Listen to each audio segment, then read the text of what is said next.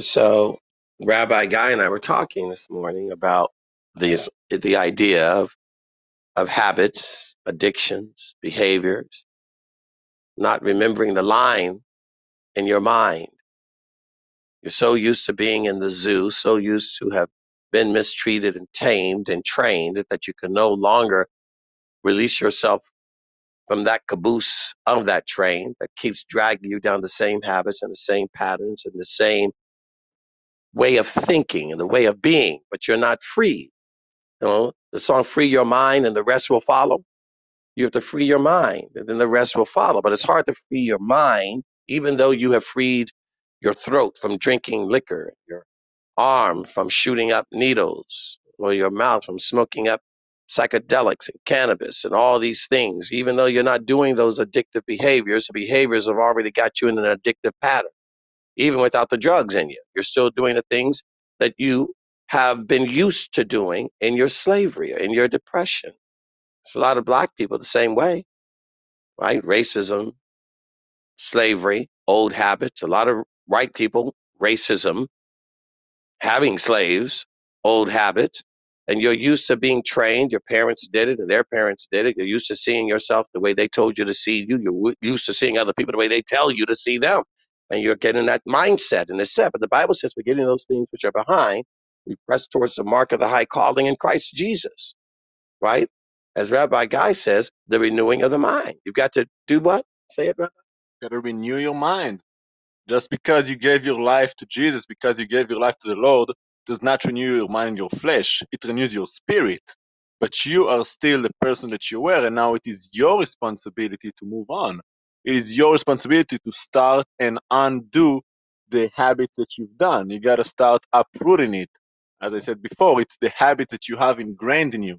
Because all you are is a by sum of your habits you know the things you think about becomes the thing you talk about becomes the thing you do the things you do consistently becomes your habit your habits becomes your character and your character becomes who you are so it all starts with the thought you got to start renewing your thoughts renewing your mind instead of just trying to uproot the old you got to start bringing in the new and uproot the old it's a double-edged sword you got to undo the old and start doing the new you do not put new wine in old wineskins. You have to replace it. You have to renew your mind, and it's an active process. It's something. It's a progress. It's something that goes on. It it, it continues. And if you do put new wine in old wineskins, the Bible says what? The wineskins burst. So imagine putting on new pants and an old waist, right? You lost weight, but you're wearing the same big pants. You look like a clown walking down the street. Or, or, right? You gained weight and you're wearing the pants that you wore when your waist was 28. Then you look really ridiculous. When you're working out, you got some more muscles, but you're wearing those same tight shirts. I think some of you do it on purpose and it looks ridiculous. So don't do that. Find some shirts that fit. Don't look like you're busting out of your shirt like Hulk. That makes you look stupid. But the reality is you're six foot one now. Change your shirt, change your pants, change your underwear. You're not five foot two. Your foot has grown. You're still trying to put it in that small shoe. Women do that a lot because they don't like having big feet. But there you go, trying to cram your foot in a shoe that doesn't fit. So you're trying to cram your life. You're not free. You got to free yourself. Jesus said the truth will set you free. No, he didn't. He said the truth you know will set you free. And the know is the yada yada. The experience know. Abraham knew his wife. Of course he knew, but the word knew meant that there was a physical interaction. The truth you know will set you free. The truth that you experience, the truth that you apply, the truth that you do will set you free. It's not that the truth is the truth. It can't do anything for you, right? What did you say earlier? You've got to free your what? Self because God what? Because God cannot save you from yourself. See, God can save you, but not from yourself. Because if you make yourself your own God, then how can God be your God? Because as you know, you can only serve one master. You can either serve God or yourself. So ask yourself, who do you want to be a slave to? Because you are going to be a slave. Everyone is a slave. You don't like the word slave because nobody wants to be a slave, yet everyone's a slave, which means that no one is a slave unless you're a slave to sin. Because you can either be a slave to sin or a slave to God. And you choose who do you want your master to be, sin or God? Because the wages of sin are death and the wages of God are life. So what do you want to do? It's not about what you know in your head, it's what you apply and live out every single day. And it's a it's a conscious awareness. That's why it says be sober in your mind because the devil is like a roaring lion looking for someone to devour if you're living in drunkenness and you're walking around oblivious to the truth, then don't be surprised when the devil comes at you and you wake up and you realize that you've done the exact thing that you wished you would stop. Struggling with your addiction, struggling with your negative thoughts, struggling with jerking off all day, struggling with chasing bitches, and struggling with, with watching pornography, and struggling with all the bad habits that you had before you've given your life to Christ. It's a conscious behavior that you have to be aware of and you have to keep fighting. It's a war. Following God is an uphill journey.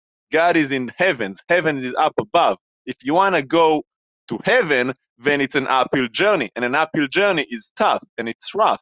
And when you go uphill, you want to travel light. You don't want to carry all this baggage with you, all this luggage, all these bad Unfor- habits, unforgiveness. unforgiveness, mostly to yourself.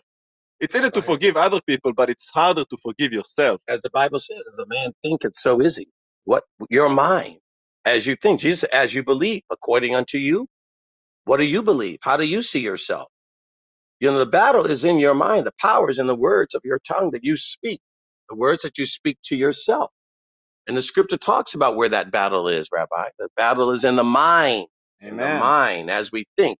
That's why it says, casting down every vain imagination that exalteth itself against the mind of God, because the battle is in your mind. So the Bible says to put on the helmet of salvation to guard your mind against every dart that throws every day, right? Like you said, your biggest enemy is yourself Yeah. everybody else. Well, if your biggest enemy is yourself, and Jesus said, love your enemies, you better learn to love yourself. You see how that works? Love your enemies. Well, your biggest enemy is yourself. Love thy neighbor as thyself. Well, you're the biggest enemy. Forgive. Well, forgive thyself. Then you can forgive me. Forget.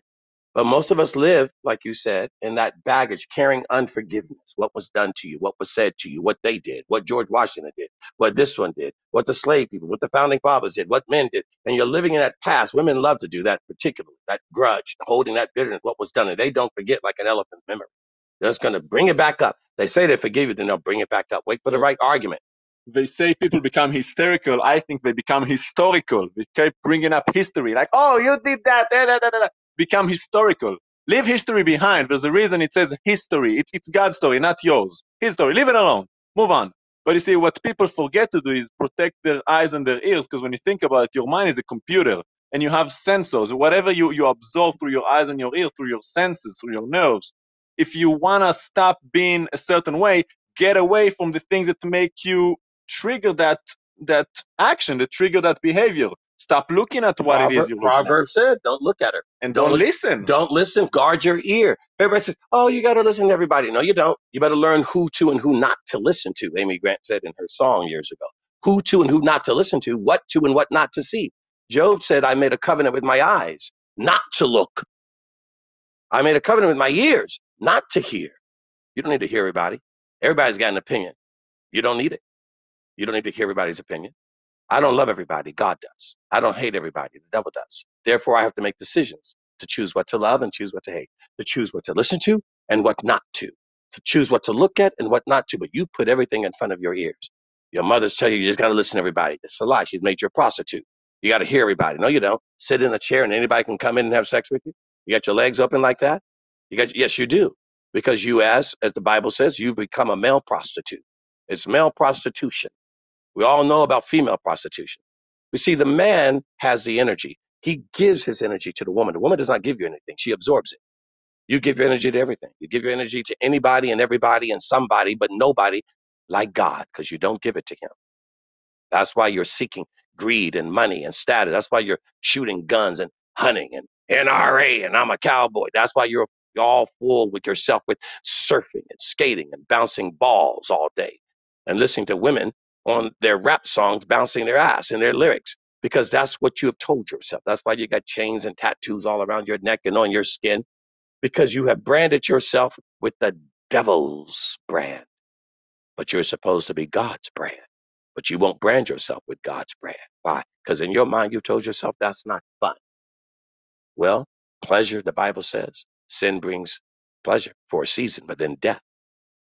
See, God brings pain for a season, but then life. Amen. Amen. See, that's where you have to choose. Do you want because you you're gonna get pain and pain, right? You can either pay now and play later, or you can play now and pay later with interest.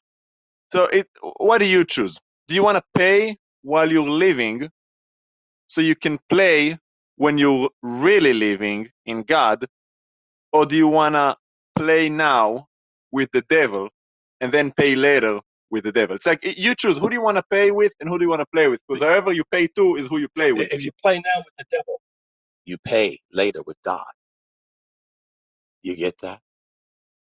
Because you're going to pay the piper. What did Bob Dylan says? You got to serve somebody? The bill comes due. The bill comes due. Hey, Saul, Saul, remember Saul? What are you going to do to save yourself? You got a choice. It's, everybody's got a choice. You've got a choice. What are you going to do to save yourself? Where's the key?